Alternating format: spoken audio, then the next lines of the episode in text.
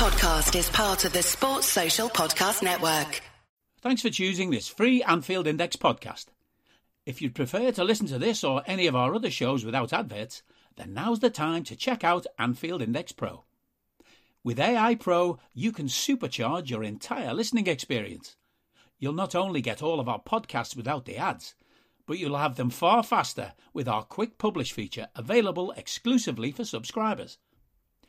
AI Pro also puts you in the heart of our sound studio with an option to listen to many of our shows live and interact with the podcasters in real time as the shows are recording. Upgrading couldn't be easier. AI Pro is available on all popular podcast platforms, and we have our own apps for Apple and Android. Just head on over to AnfieldIndexPro.com and get started today. Hello and welcome to the Daily Red, your lunchtime catch up on all things Liverpool FC on a Friday before Liverpool's last game before the World Cup break. Liverpool play Southampton tomorrow at 3 pm, and then there's lots and lots of lovely rest for the players until they return for a game that is going to be against Manchester City in the Carabao Cup fourth round. Now, I saw a lot of Liverpool fans annoyed at this development, at this draw, and I'm not really sure why if there was a team you'd want to face in the fourth round coming off the World Cup, I think it is City because unlike many of the others who are s- still remaining in the competition, City are going to be without most of their players, assuming Pep doesn't pump them full of steroids and send them back out to play just after they get home from the World Cup. Kyle Walker is going to be at the World Cup. Ruben Dias is there. Phillips, Stones, Ake, Cancelo, Gundogan, Grealish, Laporte, Rodri, De Bruyne, Bernardo Silva, Akanji, Ederson. They're all at the World Cup. So what they're left with is Haaland, Julian Alvarez, I don't believe is in the Argentine squad. Riyad Mahrez, and a bunch of kids. Assuming Guardiola doesn't rush people back, he'll have Stefan Ortega in goal. He'll have Rico Lewis at right back, Sergio Gomez at left back, no senior centre backs, no senior midfielders. So you're likely looking at Cole Palmer playing in there with two players that have never played at senior level before. And then Haaland, Mahrez, and Alvarez. No, Alvarez is in the World Cup squad. My mistake. Alvarez is in the World Cup squad. So, what's there to fear? Liverpool will have Kelleher, who'd be playing anyway. They'll have Ramsey at right back. You'd imagine he'd have played anyway. They'll have Gomez and Matip at centre back. They'll have both Andy Robertson and Kostas Tsimikas available at left back. They'll have Naby Keita, Alex Oxlade-Chamberlain, Curtis Jones, James Milner, Stefan Bajcetic, and because he hasn't been picked in the Spain squad today, Thiago Alcantara available in midfield. They'll have Salah, they'll have Firmino, they'll have Diaz, Elliott, Carvalho. Liverpool don't have many players going to the World Cup. Couple in the England squad, couple in the Brazil squad, Virgil, Darwin. There's not many. There's not many going. So why would you be worried? Liverpool will have a much stronger team than Man City on the day. This is a good draw.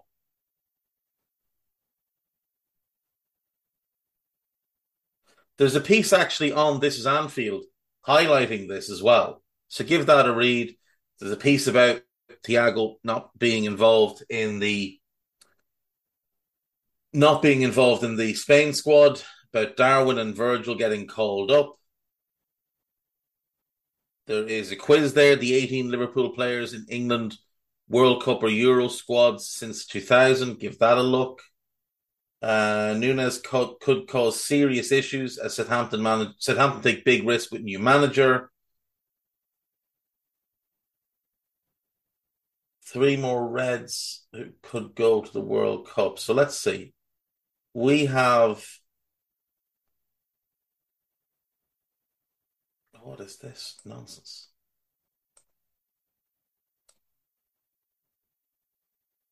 Henderson and Trent, Ali, Fabinho, Ibou, Virgil, and Darwin. And that's it. We don't have many. City have twice as many going. So don't be worrying about that game. We'll be fine. Uh, Liverpool.com. Jurgen Klopp already knows perfect Liverpool midfielder amid dream transfer search. Gini Wijnaldum turns 32 today, and with Liverpool currently searching for new midfielders, they would benefit from a younger version of the Dutchman. If this is anybody other than Moises Caicedo, I'm going to be annoyed.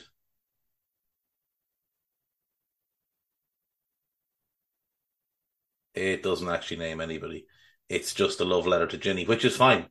I can absolutely absolutely get on board with love letters to Gini Wijnaldum, the most underrated player of the Klopp era, the second most important midfielder of the Klopp era after Fabinho, arguably the most consistent midfielder of the Klopp era. Gini Wijnaldum was absolutely everything you could have wanted for five years. He was vital to how he played defensively. He was the primary reason we never got countered attacked. He popped up with some massive, massive goals at massive, massive moments. And regardless of people that get all excited about how many touches a player have because they don't understand the game, Gini Wijnaldum was absolutely outstanding for us. There's a myth that his last season was poor. It's not even slightly true. He had a really good first half of the season when Fabinho was stuck back playing centre back because of the injuries to Virgil and Joe. Gini held that midfield together by himself. He was peerless until the turn of the year. He was a big part of why we were top at Christmas. Then he had a really poor three months. There's no question, a really poor three months. He looked exhausted. He looked overplayed. Andy Robertson was exactly the same for the same period of time. And he looked a bit distracted, likely because he had been disrespected in contract negotiations. But for the last 10 games, when it was Thiago, Fabinho, and Gini, they were brilliant together. Absolutely brilliant. The balance was perfect. It's the best the midfield has looked under Jurgen Klopp. And um, the disrespect that he gets is incredible. James, James Milner earned double what Gini Wijnaldum did while the two of them were at Liverpool. While James Milner was sitting his ass on the bench and getting praised for setting standards and all other meaningless nonsense. Gini Wijnaldum was on the pitch actually setting the standards. Gini Wijnaldum was actually bringing leadership to the team, uh, not just sitting on the bench. So, you know, all he wanted was parity with a midfielder that he was A, better than, B, more important than, C, younger than, and D, more available than. But instead, he gets shipped off and somebody else gets 200 grand a week on a four year contract who's not as good, not as versatile, not as consistent, not as available. Would you blame him for leaving? I certainly wouldn't. Liverpool conceal own Bernardo Silva transfer as for 35 million as ex-Man City man swaps wages. Is this Seko Fofana? Looks like Seko Fofana. It is Seko Fofana. He's very, very good. Very, very good. But I just I don't think we will move for him. I do think he's a very good player. I, I just don't see him as somebody we would sign. I don't know why. Maybe it's his age. He's 27. He's very good though, and he would improve us. Would he improve us enough? Remains to be seen, but he's can do a bit of everything in midfield, and he can score some goals. Uh, four possible buyers for FSG Liverpool sale as preferred outcome clear. Oh, I read, think I read this yesterday and it was nonsense. Um, AnfieldIndex.com, always reliable. We have some new pieces. There's a post mortem on Derby. Tony Evans has a new piece up. If you want to give that a read there. And there is a piece up about World Cup squads. So check that out as well. Podcast wise, there is a new Molby on the spot that's out. So give Trev and Jan a listen. There's a new scouted where myself and Carol took a look at the players injured ahead of the World Cup and who'll be missing out. Uh, we have hopefully, hopefully, a Scouser Tommies and a rival recon to come. If there's no rival recon, uh, what I would like you all to do is to go on your Twitter machines and go to the search part, put in Hari, H A R I, underscore Sethi, S E T H I. That's at Hari underscore Sethi. And I would like you to send him abuse for being lazy and not getting his podcast done in time because he, he is turning his back on you, the listener, and it can't be stood for. So go and give Hari plenty of abuse on Twitter. Tell him to stop being pals with all these big time journalists and focus on what's important, and that is you, the listener. And uh, yeah, there will be an old school tomorrow. Myself and Gags are recording an old school tomorrow live on Discord. I think at 11 a.m. So we're going to talk about FSG. We're going to talk about their legacy. We're going to talk about the possibility of owners and who might come in and where we would draw the line and things like that. So uh, be sure if you're on, if you're around to give that one a listen. If not, listen afterwards. And uh, yeah, that is basically that. I don't think I've got anything else today. I'm running out of steam this week. Uh, there's been too much going on, and I'm going to say I'll see you Monday. Bye bye. We hope you enjoyed listening to this Anfield Index show.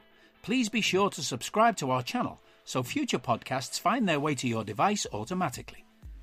There's nothing quite like fan engagement, and we'd love to know what you think of anything discussed on this show. The best way to get in touch is over on our free Discord community, where both podcasters and listeners debate the hottest LFC topics 24 7. Sign up free now at AnfieldIndex.com forward slash Discord. You won't regret it. You can also follow us on Twitter at Anfield Index and find us on Facebook by searching for Anfield Index. Oh, and before you go, we'd love it if you could leave us a five star review on your favourite podcast app. It only takes a couple of seconds, and it means the world to the people who create these free shows. Sports Social Podcast Network.